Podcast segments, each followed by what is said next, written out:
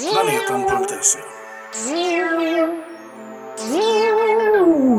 Ja, vad ska man säga? Pretty good.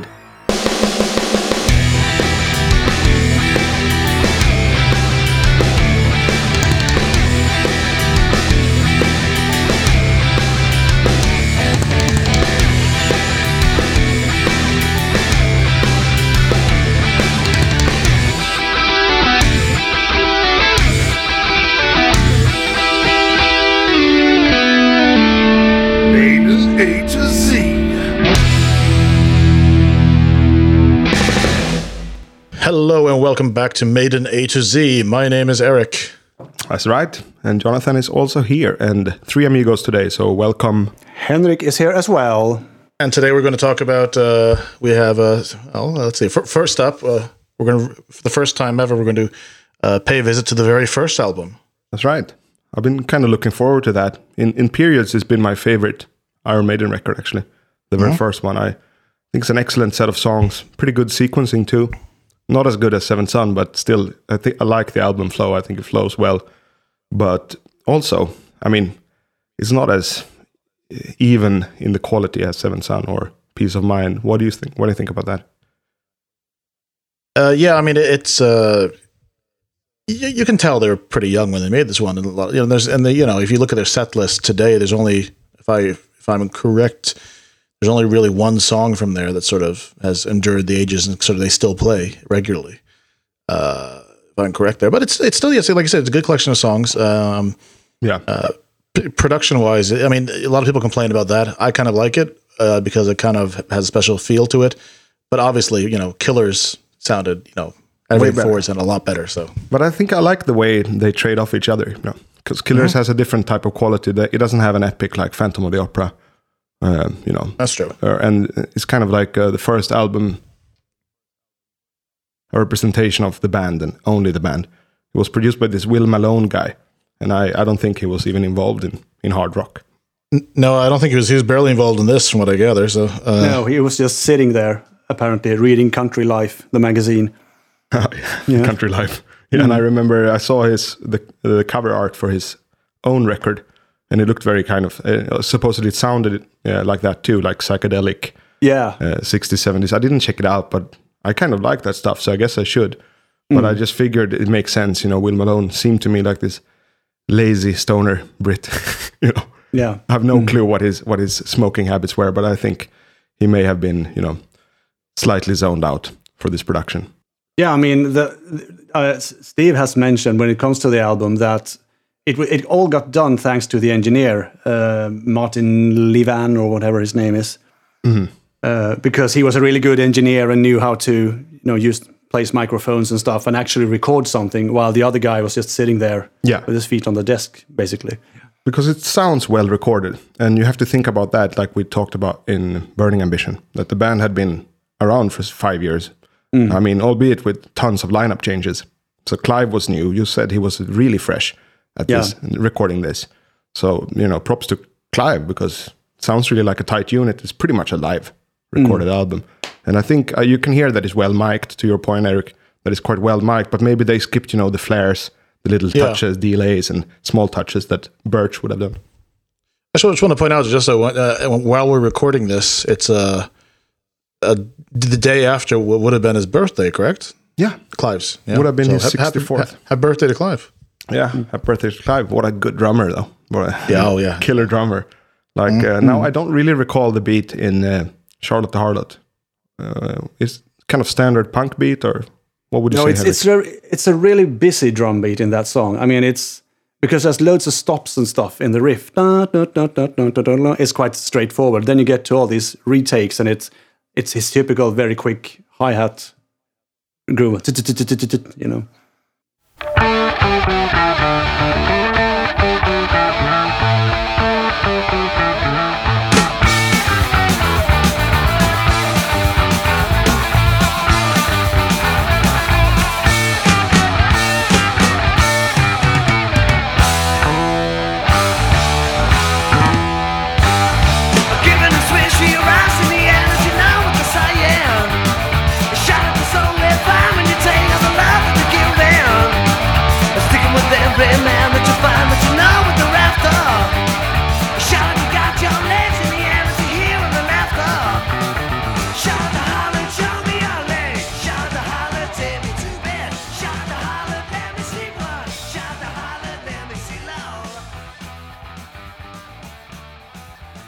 Yeah, what I think about instantly is that he's pretty soft on the hi hat in this one, which sounds Yeah. pretty good. He's not uh, overly bashing it, even though it's quite a punky energy. Yeah, but he's always quite soft on the hi hat in my in my in, what, in my oppression. No, in my impression is my my impression is that he's always quite soft on the hi hat because he's got that kind of jazzy touch to that when you get where he gets the speed from. Solid gold as a studio engineer, you know, because it's always the same problem with uh, hard Yeah. rock drummers that the hi hat is like they're playing mostly hi hat and then a little bit of drums. You know, And Clive underneath that. especially plays a lot of hi hat. So Yeah, but still, when you play that soft, uh, you don't get that ill balance that is so common, really. I mean, everyone that's tried to record a hard rock band, including if you've even been in a hard rock band, you've probably had this problem that shit, the hi hat is, is everywhere because it's a crazy instrument. You know, Definitely, but I've also been in studios where the engineers are very adamant about miking the hi hat alone separately, and I don't know why because it bleeds into everything. yeah, I was I was scolded once by a mixing engineer because I didn't do that. Like, why didn't you mic the hi hat? And I was like, it's everywhere. Yeah. Apparently, you know, they, they want to be able to uh, to control the character of it. I guess it sounds good here. Yeah, possibly. You know, Yeah. And the little snippet we heard, I think it's the drums sound really cool. It basically, I guess, tribute to Clive, just playing really well, and then like a set Yeah. of of good microphones and not too much EQ or mixing. I wouldn't think no, It's pretty much what he sounds like when he plays. And what can you say about this intro? It's uh, uh, dare I say laughable. The intro riff. What would you say on that? I like the intro. The intro is my intro is my favorite bit of the thing. Yeah? I'm gonna be honest. Uh, uh, has a very kind of punky kind of feel to it. Uh, you know, it's it's not like my favorite one of the you know, it, it, but we're, I- I'm more curious to, to what you mean by what you what you what you're referring to. What do you say? Yeah, I mean, not Oh. really that I I don't like it. It's just very funny, you know. It's and then, then the tail of it. You know, it's uh, kind yeah, of. but I a- mean, that's the thing with the song because it's it's just going on and on and on and on with all these permutations of that kind of thing. Uh, when you have the bits after the chorus, you know, it never stops. It just goes on. right. yeah, you- you hear it a bit now, right, Eric? When we sing the riff, Oh, yeah. at least, like they, Yeah, they yeah, are yeah, they are funny. that. And I mean, Yeah. imagine Maiden doing this live now. No, but I would. I, that's what. That's my first. My first thought when we just heard this little bit is I can't imagine. It, it just wouldn't fit now. Yeah, exactly. Uh, I mean, it'd probably be almost as, uh, and I, lo- I love using this word in this podcast, as ill advised as perhaps uh, Yeah. if they were to like play, you know, Burning Ambition now almost. Yeah. But I mean, they did play it on the first few gigs on the early days tour in 2005. really? Yep. Yeah. That's news to me. Yeah. And uh, I was so gutted that they didn't play it when I saw them in Gothenburg because then they have dropped it from the set list. Uh, Because I just I just wanted to hear it. it. Was you know ticking the box really. Yeah, rare. Uh, and it sound. I mean, it's not. It doesn't sound bad. I mean, there are audience recordings from Prague or whatever, and but it's. Yeah, I can. T- I can sort of see why they took it away as a song. It doesn't. It's really sitting there being really strange. They didn't even play Killers on that tour. No, but they have played that. They played that fairly recently. At that point, they Uh, played that 99, to yeah, 99. But that, that, like they rarely play it. I think still think it's because it's not as good with Bruce, but I'm not sure on that one. Uh, it could be either. Maybe they they want to save up on paying royalties to to Di'Anno. I have no clue. No, But, uh, I just think it's a matter of they have so many good classic songs to choose from as well, and they just forgot about it. I'm Yeah, just- I think that's probably it. Yeah. I mean, it would be great if they played Killers, but I'm happy they did play Drifter and another and Another Life and Yeah, Murders in and- the Rue Morgue. So, yeah, of course, Murders in the Rue. Morgue, That's that's the kind of the big the big one. Even Yeah. opening opening the set, which is very sticking to traditions because they Yeah. did that even on the Beast on the Road, right? They still Yeah. opened yeah, with that. yeah. Mm. So it's a very classic opener. So how, how many how many gigs did they end up on the 2005 tour? Did they end up doing uh, doing the song Charlotte the Harlot? I mean, it can't have been many. Can it? No, I, I'm, I'm sure it's only like I was going to say a handful, but maybe two, three. I don't know. I, I might have known at some point, but I don't now. So I'll I'll check I'll check what we're talking setlist.fm could perhaps enlighten us. Mm. Yeah, that's what I'm that's what I'm going ahead and Yeah. So they probably tried it and didn't like Yeah. how it came out, as they do sometimes. You know, Loneliness of the Long Distance Runner being another exactly. example. Yeah, and they did "Don't Look to the Eyes of a Stranger" in '98 in hmm. F- France or whatever. wow, that's not a good song. No, well, I guess you'll get to that as well. Yeah, it's coming fairly soon. Yeah, wow, Yeah. it's not a So good I, song. I, I, was, I was looking. What, what, what, so- what song did you say? I missed that. "Don't Look to the Eyes of a Stranger." Oh, all right, yeah, yeah, Yeah. all right, yeah. Uh, all right, yeah. not awesome. Oh, well, yeah, we'll, we'll, we'll, we'll discuss it in a few weeks. Yeah. Let's see here. Uh, one, two. Yeah, I think it was just two. Yeah, Yeah, then it was surely like they did it once and it didn't really work for them. And Yeah. then they gave it the benefit of the doubt. Let's try it one more time. And then everyone probably agreed unanimously. I, I would imagine, like, nah. yeah, and I mean, it drop was the that. same thing. It was smo- sort of the same thing with "Stranger in a Strange Land" on the Ed Hunter tour as well. They did play it in Canada on the first gigs, and then That's right. it was dropped. So it's uh, basically they got it in Prague, and that's kind of it. Oh, uh, Poland as well. Yeah, okay. In um, in Stranger, I think it, it's a hard tempo for them. It doesn't sit in the natural Maiden tempo. It's like different from any other song in in the, in the rhythmic feel of it. So I think that it feels weird for them probably to do that.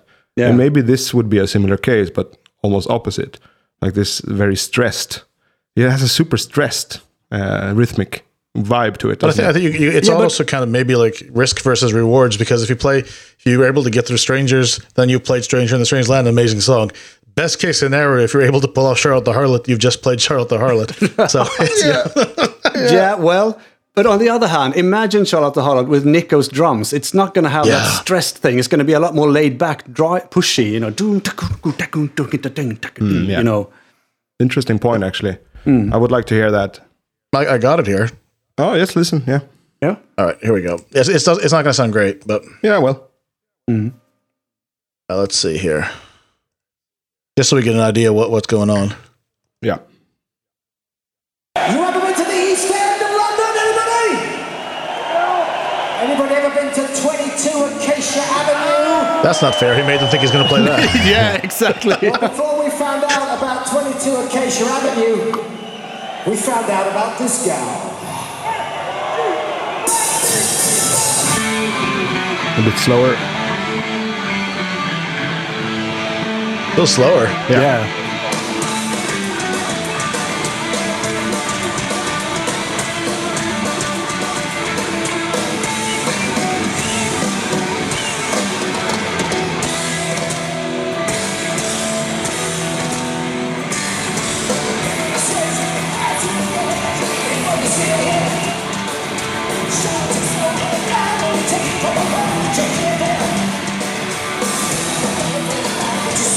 listen to the chorus, then we can. Yeah. I think this is a solid performance.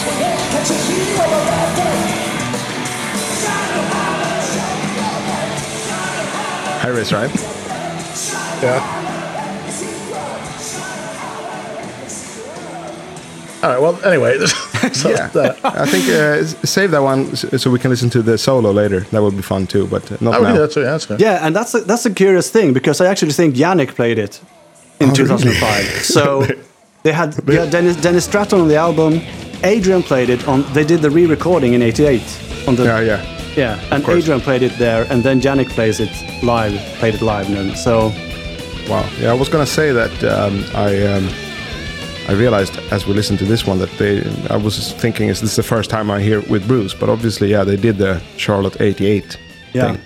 Mm-hmm. Oh yeah, they did that. Yeah, Yeah, that's, for the B side. So I've heard that, and I, I don't like those '88 versions. To be honest, it's not. no, nice. I thought they were very very lame. I don't know, lame is not the correct word. They were very sort of not very dull.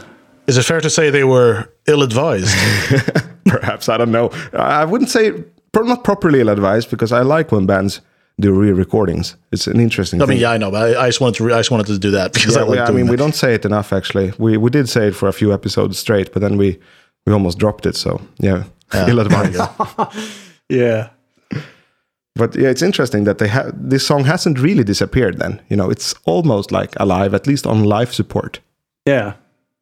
But I guess it's it's part of the early Iron Maiden folklore very much. You know, Charlotte and the theme with the mm-hmm. You know the album covers and the girls undressing behind the curtains and stuff like that. So, and 22 Acacia Avenue, and then uh, From Here to Eternity. That references Charlotte as well. So Yeah.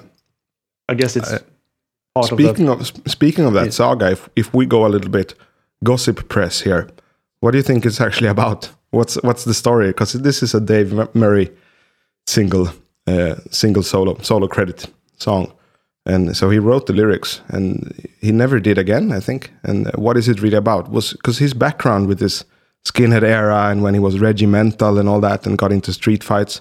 Did he actually fall in love with a, a prostitute? Is it as simple as that? I mean, there are various stories about this song because this is one of the songs that the early, the uh, 1977 vocalist Dennis Wil- Wilcox um, made a lawsuit against Steve Harris and, well, Iron Maiden or Steve Harris, I don't know, for claiming to have written parts of, of Prowler, Charlotte the Harlot, Prodigal Son, I guess, as well, which is possible. I mean, we will never ne- really know that.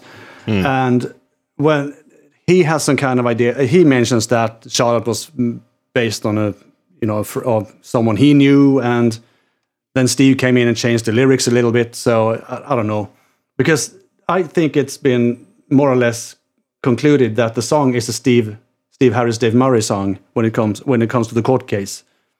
Mm, okay, yeah, because Uh, it's credited to only Murray. Murray, so I thought Yeah. maybe he wrote it with Wilcock. You know, Yeah, as a yeah, typical songwriting setup, a guitarist and a singer. Yeah. But they also had like a triangular triangle drama. Is it the same in English? You know, when two guys are onto the same woman and troubles follow. I think they had such a, a I guess I guess there must have been that kind of thing going on that they were all involved in the song somehow. Yeah, and then and- Murray leaves Maiden for a bit. Yeah, with exactly. uh, with this, uh, you know, uh, referring to to women issues with with Wilcock. and apparently they they have they did try I don't know try apparently they did play the song with Urchin because he did go back with Adrian and play in Urchin after he left Maiden there in 76 or 77 something like that uh, I don't know this is just something I've read somewhere I don't know if it's any grain of truth to it So it's kind of a mess. This song, you know. it, i- it, I mean uh, its genesis is quite messy yeah Yeah. Uh, but I mean, I, I, I guess that's the case with a lot of the early songs. You're never Yeah. really going to know because, and I don't, I don't, know why Dennis Wilcock, Wilcock comes now in, uh, or in 2018 and makes this claim. I mean, he should have made it when the album was released. I don't know why he brings it up now. It's really, Running out of uh, rent money. Maybe. yeah, I don't know. something like that. Um, so what do you, what do you guys think of the first record? Because for me, it's been like when I first bought it, I didn't like it. I didn't like it. You know, you're used to the fat production of Brave New World and even Number of the Beast, and then I heard that one. It was just thin and scrapey and weird, but it's come to be always in my top five. I really like the first first record. I I never really thought about the production of it when I when I was a kid when I when I bought it. It was the, actually the last album I I bought. Uh, how do you, how do you say retrospectively, if you if you Yeah. will. So uh, and I haven't actually listened too much to it because I was too used to the live versions of the songs, and I did like I did like the live versions of Running Free and Remember Tomorrow a lot more. So it's basically and it's it's basically Transylvania, Strange World, and uh, Charlotte the Harlot that's been the least listened to songs for me. But Strange World is such a good song that I have gone back to it from once in Yeah. a while.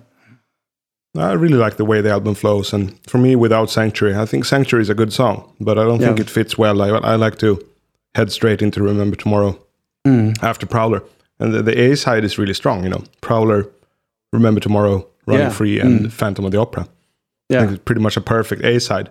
The B side, eh, it, That- it yeah. could be discussed. You know, what, what we're going to say, Yeah. Eric? Yeah, I mean the A side is, I mean, is yeah, pretty top notch. Yeah, I'd say. Strong stuff. And it's too bad they don't, you know, bust out. Uh, like I, I, you know, I, I mentioned before that they they uh, essentially only play. They only have one of these songs in their regular sort of uh, live rotation. There, there wasn't any sort of. Um, I didn't mean that necessarily reflect, you know, what I think the quality of the record in, in general, but uh, like because I think there's, I mean, they, they play Iron Maiden, you know, every gig. Yeah. They, they, they always do that one. But I, pre- I prefer. I mean, I, I like Remember Tomorrow and even in Phantom of the Opera a lot more than I like that song. Mm. Uh, yeah, and Prowler. I, I don't imagine we're going to hear Remember Tomorrow again, or you never know, I guess. But I wasn't lucky enough to catch that one, but I did see Phantom of the Opera on the Maiden England, no, yeah, mm. and that was you know that was uh, something I needed to see. You know, Yeah. I sleep better because this happened. Because- yeah, I, I mean, definitely my- just, yeah. probably my favorite song actually. Phantom of the Opera is so good, Mm. but we're not on that one yet, and uh, No, you know. We're, we're taking our time a little bit to discuss the first record because I looked at our itinerary and realized that we're not going to touch this first, uh, you know, the self-titled in a while, because we'll we'll touch it briefly on I with that track that you just mentioned, Iron Maiden, but then all of them are like P R S T, you know. So it's a late one, but Yeah. then you know, good things comes to those who keep podcasting. yes, and indeed listening to podcasts. Yeah. Uh, no, I mean, the uh, I was going to say ly- lyric wise, uh, I, I haven't analyzed it too much. I mean, I've you know, it's it's for me like on our very first episode we discussed Twenty Two Acacia Avenue, and I sort of had a theory there that kind of is sort of my theories for this as well because. I mean, there's pro- there might be some bits in it that might be kind of you know autobiographical in s- some way, but a lot of it sounds like it's written by someone very young who doesn't really have a lot of life experience. So it's, it has a sort of a naive kind of quality to it. Definitely. Uh, Whereas, but it's more so in 22 because I think in that one it's just literally someone who has a very theoretical knowledge of brothels but has has no real experience of them and just sort of you know went with that. Uh, this one is maybe a little bit more, you know, uh, you know, it's harder to pin down if that's the case here, Yeah. but it could be because you know they're This one feels like um, more like um, a guy that discovered this scenario rather than the scenario of going to a brothel. But they discovered a scenario: what if a man was, you know, broken down by falling in love with a prostitute or something like that? Uh, that's the vibe you get, especially from the the bridge part, right? With the Yeah. Charlotte, you left me standing there, and, and all that stuff. When he gets really sad, you know, yeah and the song takes a sad turn and it's really i remember as a kid that i felt that it was a really weird mood change from punky upbeat into that Yeah. uh, kind of led zeppelin breakdown or whatever you want to call it but also i mean it's a redeeming quality of the song maybe that it has that little stick you know yeah. yeah.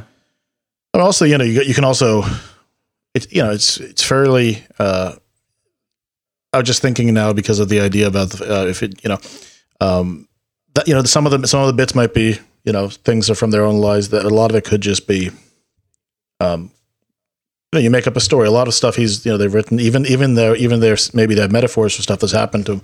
A lot of it's just, you know, it's that's what you do as a you know songwriter. You can make you can you can make up a story that might necessarily, you know, be about you, you or your life. Like for instance, I'm pretty sure David Bowie wasn't actually an astronaut. Uh, Yeah, he did that, much. but or, or there's there's I remember I see a tweet a, a tweet from a comedian who wrote that either Justin Bieber has been nothing uh, been in nothing but long committed relationships since he's 11, or he's been lying to us. Yeah. uh, Yeah, because right. meaning that his songs are just about one thing, and the guy was like 14 when he started recording releasing songs. yeah And that's fine too, of course. You know, you know I, I like to think of it as often being portraits of people or portraits of situations you know Yeah. Yeah. And, tha- and that's Rather basically than- what I think it is. Yeah. Yeah, rather than autobiographical. But then we have all that yeah. gossip of you know with the women trouble, with Wilcock and all that. Yeah. So it kind of feeds into it, and also the strangeness of it being credited to Murray only. That's also there's something strange about that. It only happened once. It's really weird when you look in the booklet. I remember even as a kid, like okay, he wrote that one alone. Yeah. Yeah, it's really weird. I mean, appa- app- apparently the music is more more or less his, and that's why he could take it, bring it to Urchin as well if he did. But Mm, okay, uh, I don't know. Maybe that sort of him trying to emulate Steve Harris's writing, and that's why it turns out so angular in a way. yeah, quite angular. And uh, there's also I'm not gonna play it because it's more fun with the video to it. But there's also a version of a fairly old Paul Di'Anno completely ad libbing the whole song. He's like he's forgotten all the lyrics. Yeah, but the funny Or- or part he- is that they they put subtitles on it. It's more fun he- that way. He's, So, he's just growling. yeah, it's almost like fake English. You know, as a Yeah. Swedish kid making your first attempts at mm. like being a rock singer and you're faking English like a rock and rock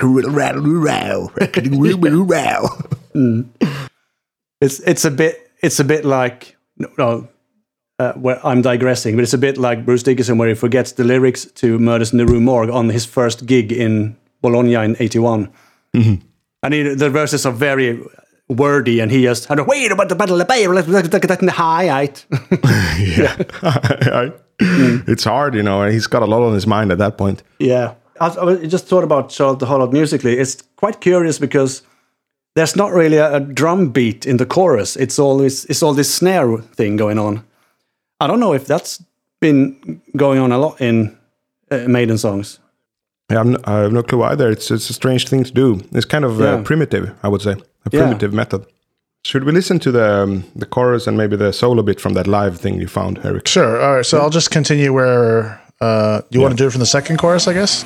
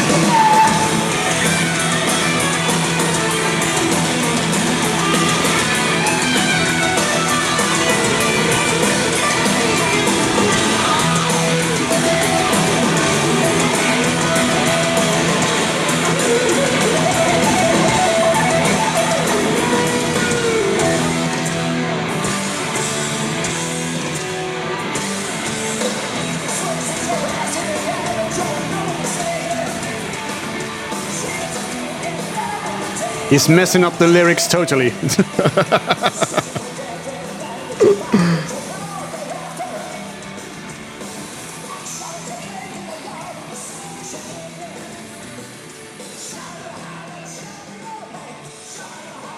Yeah, yeah. yeah. I could kind of see why they dropped it actually, because it, it felt more and more lackluster the more I heard of it. Like uh, they weren't really into the song, or the song wasn't into them. I don't know. Yeah. It didn't. Yeah, something was not working. Obviously, that's Yeah. And Bruce didn't. He, he messes up the lyrics totally. Totally. And they skipped the coolest part. The drill thing, they they skipped But it. the, yeah, they skipped the drill, but they did the, the part, didn't they? Or yeah, the chords. Yeah, they did the chords underneath, Yeah. but uh, less cool, I would say. definitely, definitely. Yeah. Yeah, I mean, they probably did the right thing, dropping it. But like you, Yeah. Henrik, I would have loved to hear it, of course. But I would have loved to hear, been able to hear things like um, the apparition live as well. So you know, yeah, well, no one has. which one would you hear, uh, both of you, apparition or this one? This one. This one. Yeah, same here, same here. now I'm here. Can you see me? Oh well, Yeah. No, we cannot, nor do we want to. No. no, that's right. What can we say? No, I mean, I mean, I, th- I think there's there's probably a, you know, a minimal chance this might at some point be brought out, just for you know maybe like if they do, like imagine maybe, maybe I can imagine like maybe on at some point they might do uh like you know if they did a show where they played the whole first album or something like that they could do that. I I can't imagine the scenario that would lead up to them playing the apparition live though. no. I mean, not even the whole first album. I don't think I don't see it as a Maiden type move to do that particular one. Maybe Number of the Beast or Piece of Mind or or Power Slave, but mm, not even. You know, No. it's not really what they do. Unless it's a brand new album, then they might do it once or twice. You know, Yeah. uh, Charlotte the Harlot, list material or not? No. Nope. Nope. It's a no from me as well. We kind of we have to weed some songs out, right? And it's so clearly not going to go on on the final list anyway. There's so much stuff that needs to go on there, and this is just not one of. This, it's, it's not. Yeah, it's not going on there. Nope, it's just not. Uh, anything else on it, Henrik? You have anything? Uh, not no, not really. No, not here think so. either. Uh, this, even the solo, it's not that much to talk about. Uh, apparently, as you said, it's been switched around from guitarist to guitarist, and never actually Dave. So he kind of gave the gave, a, gave away the solo in his Yeah. song, but uh, which is a gentleman move, I think. You know, why not? Uh, Smith does that sometimes. That he gives the, the big solo to Dave. In some of, I think Dave has two solos in Flight of Icarus, for example, Yeah. if I recall. So yeah, that's where we are, and we're we're heading uh, head first into another song, which is also a deep cut. Indeed, and this is probably slightly even uh, slightly deeper of a cut, I'd say. If I'm if I'm not if I've not misunderstood what we're doing. Yes, uh, exactly. Uh, it should be childhood's end at this point, right? Yeah. I, yeah. We're back on Fear of the Dark again. Okay. been- Well, actually, to be fair, I did misunderstand what was going on then. So yes, but yes. you did all right. So it's still it's still incredibly deep, though, isn't it? Yeah. Childhood's End. And we're back on Fear of the Dark again. It's so often, but as we said last time, 12 songs, so it's more likely to come up than, for example, the self titled or you know, Somewhere in Time. You know, it's just more likely. And uh, here we are again. But this song is quite interesting to me. I have a few points on it, but since I already do, maybe I want to send it over to you for your, your initial comments on it. Yeah, this song was actually when I first got the album when it was released. I had heard the "Be Quick or Be Dead" the single, and then this was the first song that I sort of liked on the album. I felt it. I knew it was very different, and I felt it was very different. But I sort of liked the difference, dif- differenceness of it. Yeah. Uh, not sure I agree with my 17 year old self now, but that's not the point because it was a song that stood out on the album for me. Yeah. Um, and it is quite weird for a Maiden song, I'd say. It is. Uh, would you think it? Do you think it's double tracked drums in this one? I think it is. Like it's two drum tracks. I've never listened for that kind of thing. because it's this huge tom sound that goes throughout the kind of throughout the verse, or maybe it's throughout the, The chorus actually. Yeah, anyway, yeah. it's it's, it's in the this- intro. This is also a weird chorus. You have only the tom playing. Yeah, It's, I mean, really strange. it sounds really huge, almost like they had a different tom sound for that particular part. You know, maybe not in pre, but in post for sure. Something that make to make it really like orchestral, and I think it locks in pretty cool with the the no hope, no life thing. Mm-hmm. In the chorus. It's a, it's a it's an interesting cut. I would say it stands out. It's a very different song. What do you think, Eric? Yeah. I mean, I um, yeah, it's it's it's kind of difficult. It's kind of weird because I I, I sort of changes what how I feel about this. Um, I, I don't mind it. I kind I do kind of it has its charm. I I uh, like the chorus is kind of different for them. I'd say. Uh, so I, I it yeah. I mean I don't know. Yeah, I completely. I, I was in the I was checking. I was looking to see if they played it live. Apparently they have not. Nope. Um, not not surprising, uh, really, unfortunately, but it, that could be really cool if they had brought that out live. I imagine it's one of those songs I'd probably like more if I've heard if I got a chance to see it live. Uh, Yeah. yeah. Imagine the, imagine the chorus would be very. But it's also a production number. It's hard to do it live. Uh, speaking like from from the technical perspective, to make the toms sound this epic in the chorus, because obviously you have a more of a attacking tom sound normally when you just play a fill in another song, and here they have this huge body. But I think they could do it. And funnily enough, the, the current live engineer uh, used to uh, be an engineer for Justin Bieber. Before Oh, there we mentioned, go. yeah, because they had Doug Hall for for the, for the longest time. He was in Yeah. there forever, you know, kind of like a Big Mick in Metallica. Um, also with that cross Atlantic corporation thing going on, but the other way around. Mm-hmm. And uh, I think he went into pension, and then they got this guy that used to work with Justin Bieber, among others. And uh, he's He really- probably knows what he's doing then. He's so good. Yeah, he's so good. I have to say, he's better than Doug Hall, and I really dig the way Doug Hall worked. But uh, they have an excellent live sound now, so uh, you know, long point short, it would be good live now probably to do Childhood's End. I think they could find a nice balance for for this chorus, but it's a bit tough. I think it wouldn't have sounded great on Donington, but most things didn't. So No, yeah, I was about to say that Yeah. it was. it would it would be very interesting if we could have the six Iron Maiden guys here and just drop the name of the tune and see if any one of them can hum it. right, I am not sure they can. I th- think Steve might be able to recall it, and It's fun. Bruce might remember the chorus bits. But It's funny that you say this because we haven't heard the episode that's going to be out uh, this Friday that we recorded with Fateme from Iran, but we had the exact same thing going regarding Chains of Misery. And Yeah, I bet okay. that I bet that uh, less than half the band could remember that tune today. well, I don't. I'm not sure. I don't Even think they could remember yeah. it. They couldn't recall it. And same with Childhood's End. You know, these songs are probably buried for these Yeah. guys. You know, more so than us nerds. Obviously, we we keep on digging through the catalog, but they don't really do. I mean, it's kind of similar with Paul McCartney when he gets these nerdy questions. It's like, yeah, there are fans, many fans that know this. Uh, you should ask them. I have no clue. You know, the years kind of blend up for me or mix up. He's always on to the next thing. And I imagine Bruce and Steve would be similar, but maybe Steve a little bit more uh, sentimental than Bruce, probably. But that's me guessing. Probably, possibly. Yeah, I don't know. I, I kind of have like this is maybe just me having fun with the the having fun with an idea, but I imagine that almost every song is possibly someone's favorite song. Right? Yeah, I thought I about mean, that. that might not mean be the case with like Not in the band, but uh, not among the fans, right? yeah, yeah.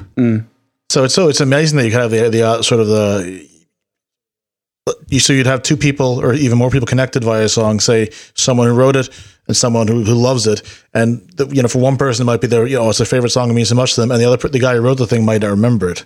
Right. Yeah. And that can be it's, it's, it's kind of weird. It's, kind of- it's funny. I mean, I don't know. I don't know if that's the case. I, I've not met anyone who's mentioned this song ever uh, in in that kind of context. Uh, but you know, you never know. It's Someone a might be cool out there. point. Yeah, it's a cool point, and it kind of uh, you know points at music taking its own life after it's been released. Right? It, it Yeah. completely takes off. Um, the band is no longer really that responsible. I think after the song is released, it's like in a way it's common property, but then of course we have law and everything that you know surrounds it. But the song, in a way, it's set free. Right? It can it can become someone's favorite. Uh, during the time or after the time where the, the author of the song forgot it. Mm. An interesting point. Well, you know, when you release the song, you know, it might mean something to whatever the, whatever the initial you know uh, uh, meaning of behind the behind the lyrics are. You know, goes out in the world, and then maybe maybe it means something else to someone else, and it becomes that for them. And then you know, so it's, it's, it's in a way, as soon as you sort of do let it out of the box, it can become all kinds of different things that were never the original intention. Yeah. Yeah. Let's let's play a bit of the intro because it's a cool part, I think. Yes.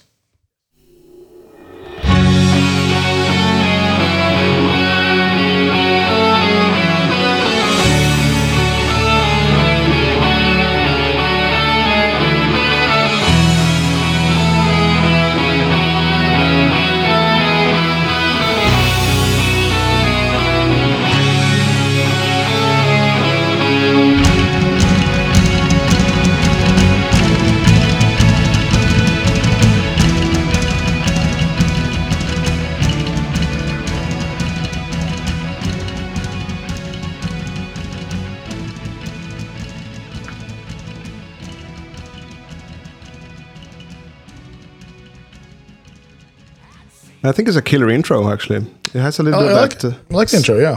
Seventh It's Son very- callback. Okay, I was gonna say it's a very 90s Maiden melody.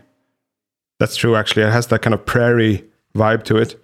But uh, you know the ba da da da da do da that thing. Yeah. The very it's kind of kind of grand, I think. But uh, maybe not Yeah, really a full Seventh Son callback or anything. But it has that kind of Mm. grandiose vibe to it. I think. Mm.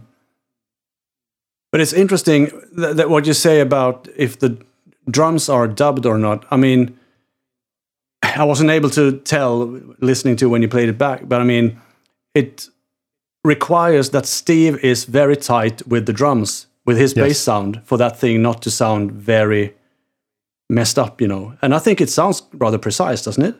Yes, it does. Yeah. Yeah. Definitely. Definitely. Yeah. And that's what I thought now when listening back to it that it would be quite hard live because there is no instrument that is doing the pulse. You know, No, because there's no bass drum or anything. It's just the tom, isn't it?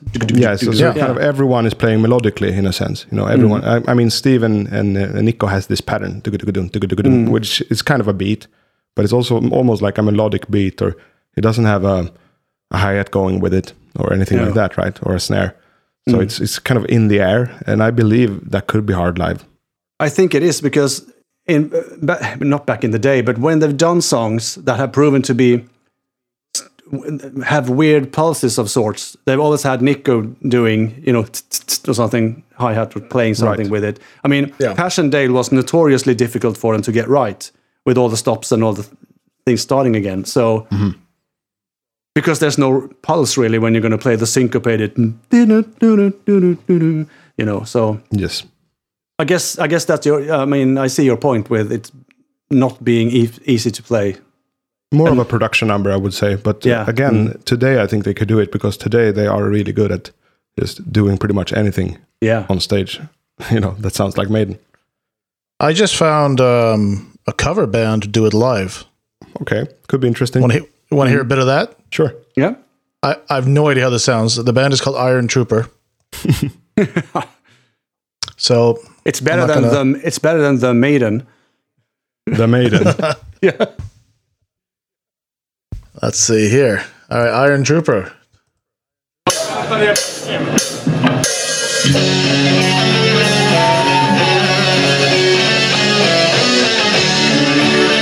Oh, they got backdrops and everything. Yeah. And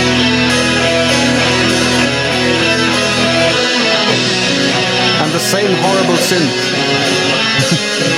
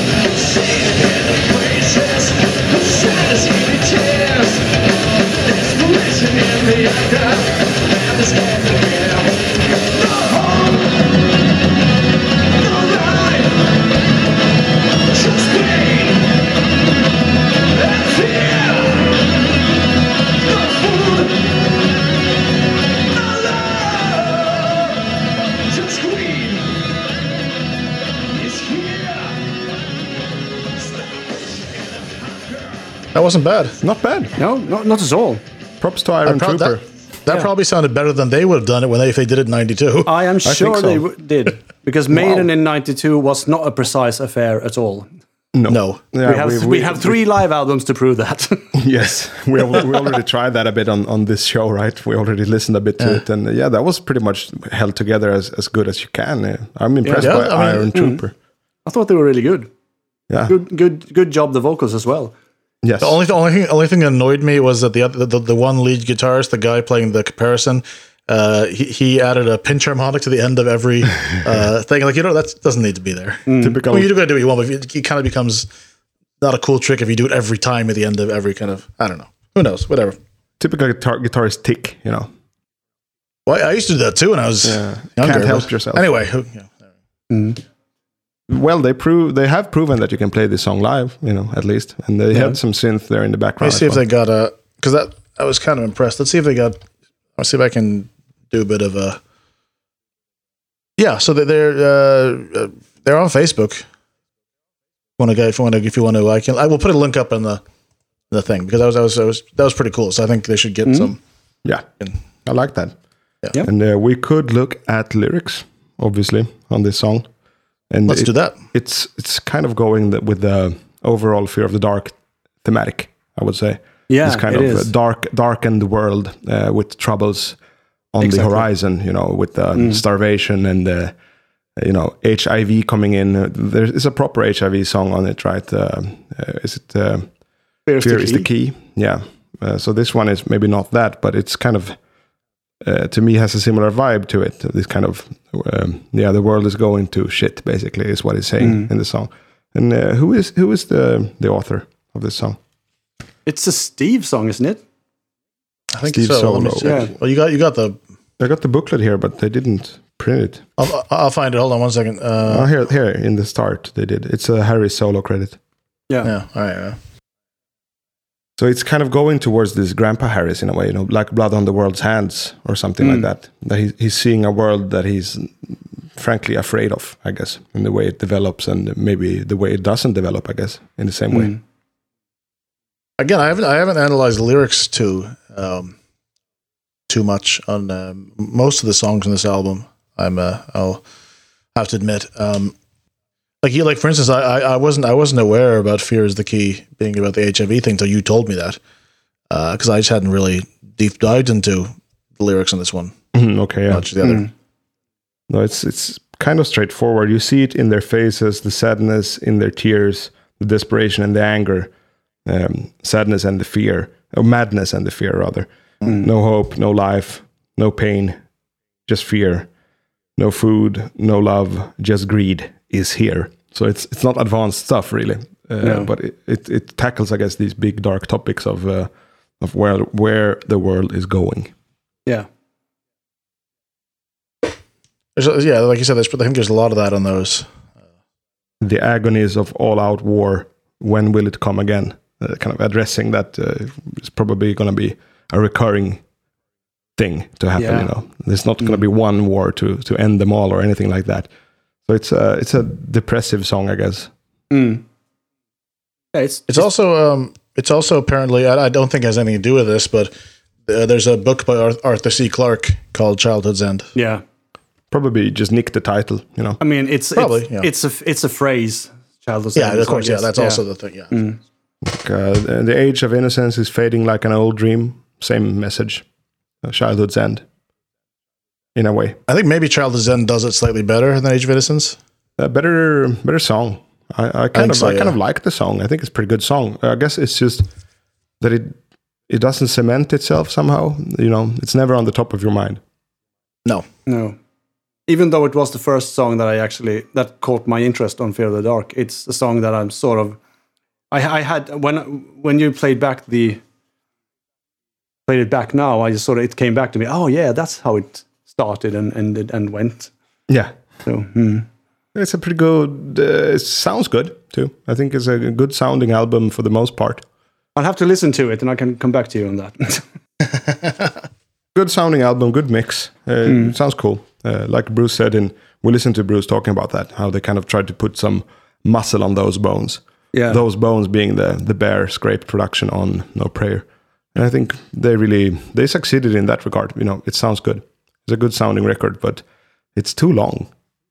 So the album you get, is you get lost far in too it. long. Yeah. Mm. well, like we discussed last time. Uh, I mean, you could probably remove several songs, and you you wouldn't be missing anything really. I mean, like you could probably trim it down by at least like three or four songs, and and then then you're back to the length of a sort of a standard classic era kind of Yeah, uh, album, Yeah. which probably they should have done. Yeah. I usually take away three songs. I already said which in last episode. Yeah, from Mm. here to eternity, the apparition, and the weekend warrior. And then I'm kind of happy with what's there. Even though you know, Chains of Misery is not a great song, but it could be a filler. Fugitive is a pretty decent mid track as well. Uh, you know, if it's nine or eight songs on it, it's a pretty good album. Not too bad. Sequencing is what hurts. Fear of the Dark, It's- I think. It's terrible yeah. sequencing.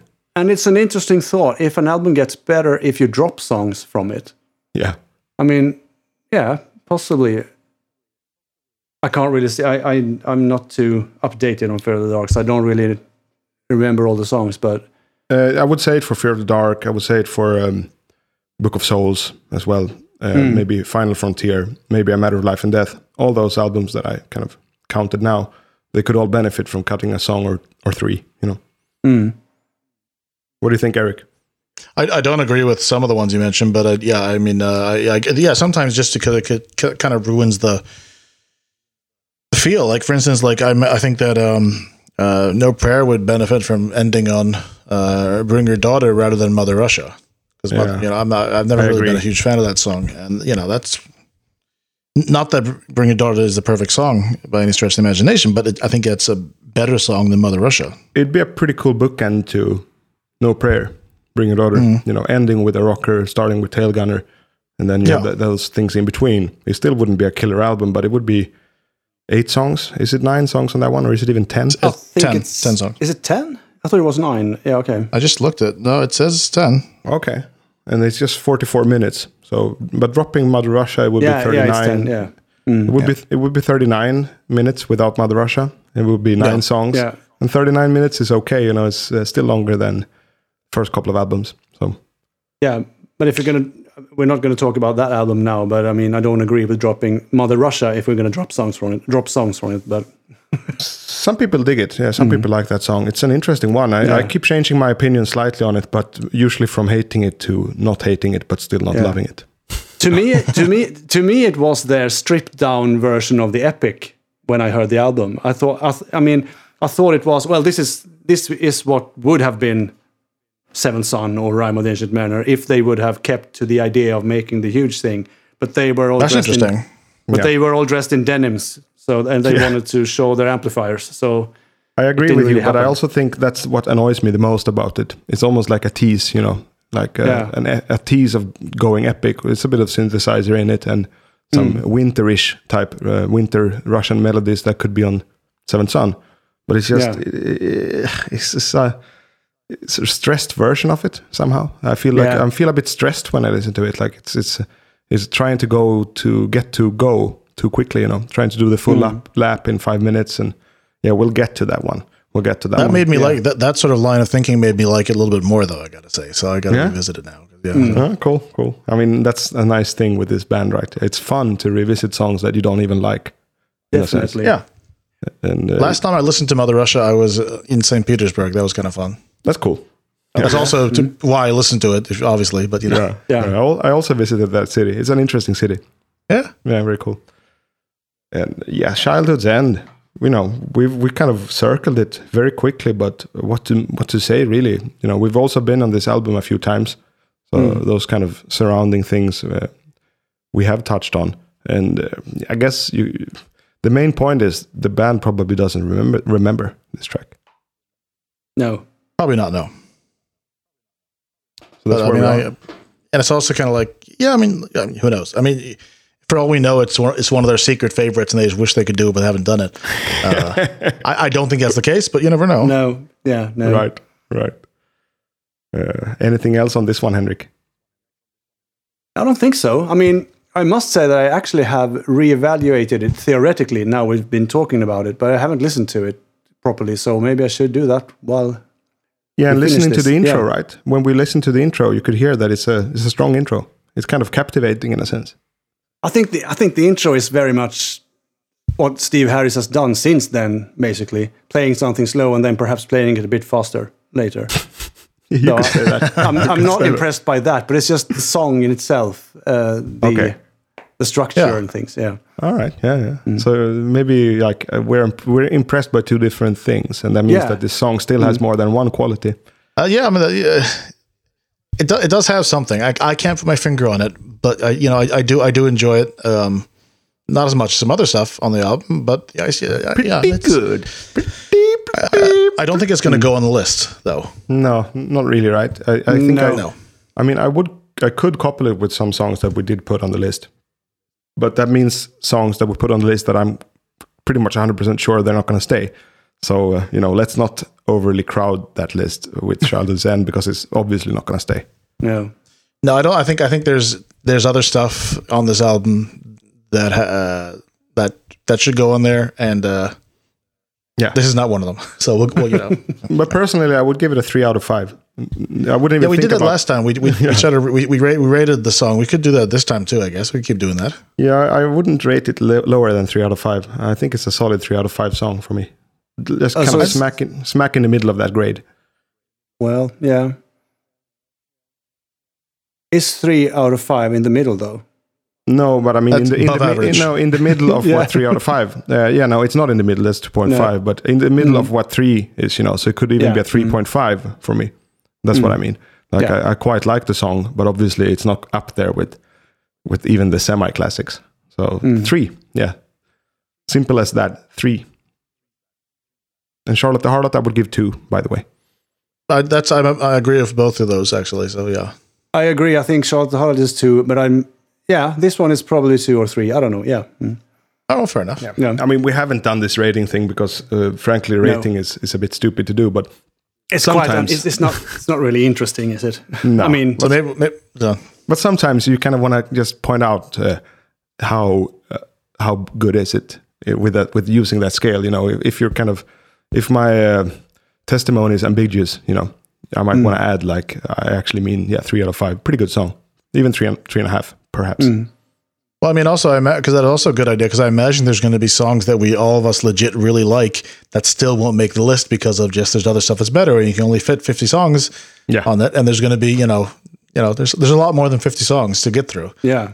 Um, so sometimes maybe doing that that case is a good idea, but yeah, I get, I don't know. We'll, we'll see if we keep this, I guess, the rating system, but we'll Yeah, I, mean, I think we can do it like um, a bit carelessly, a little bit now Yeah. and then, you know, just to clarify, I guess. And I also think that's kind of it for for this week, right?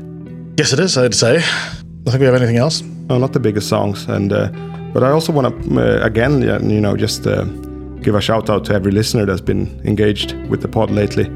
We had a really fun time last week uh, with uh, our guest from Iran, and uh, you know, anyone is uh, welcome to join. I think it's it's fully possible. and There's a lot of made, maiden knowledge out there. You know? Yeah, and especially now that we have there's so much um, uh, stuff. It's it's a lot easier to to do this kind of. You know, we always record. Uh, we we haven't recorded in the same room more than a couple t- twice. I think we've done so far. Yeah, like four Um, episodes, I think, because we did double yeah. episodes. But yeah, Yeah, we'll try. But but I mean, just the fact that we, it's very easy for us to do this remotely. So if anyone wherever you are, uh, you know, you're more than welcome to uh, you know to, to to join us. Just so just send us an email at uh, maidenazpod. Is that correct? I think that's correct. At gmail.com.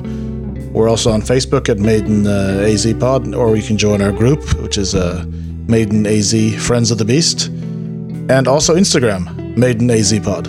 Right. Yeah, that's it. I think we're all Yeah. those platforms are kind of growing nicely, organically, and uh, Yeah. yeah. I mean, if you don't want to be on the show talking, you know, not everyone wants to record themselves babbling for for an hour. You just write us, uh, and we'll read it.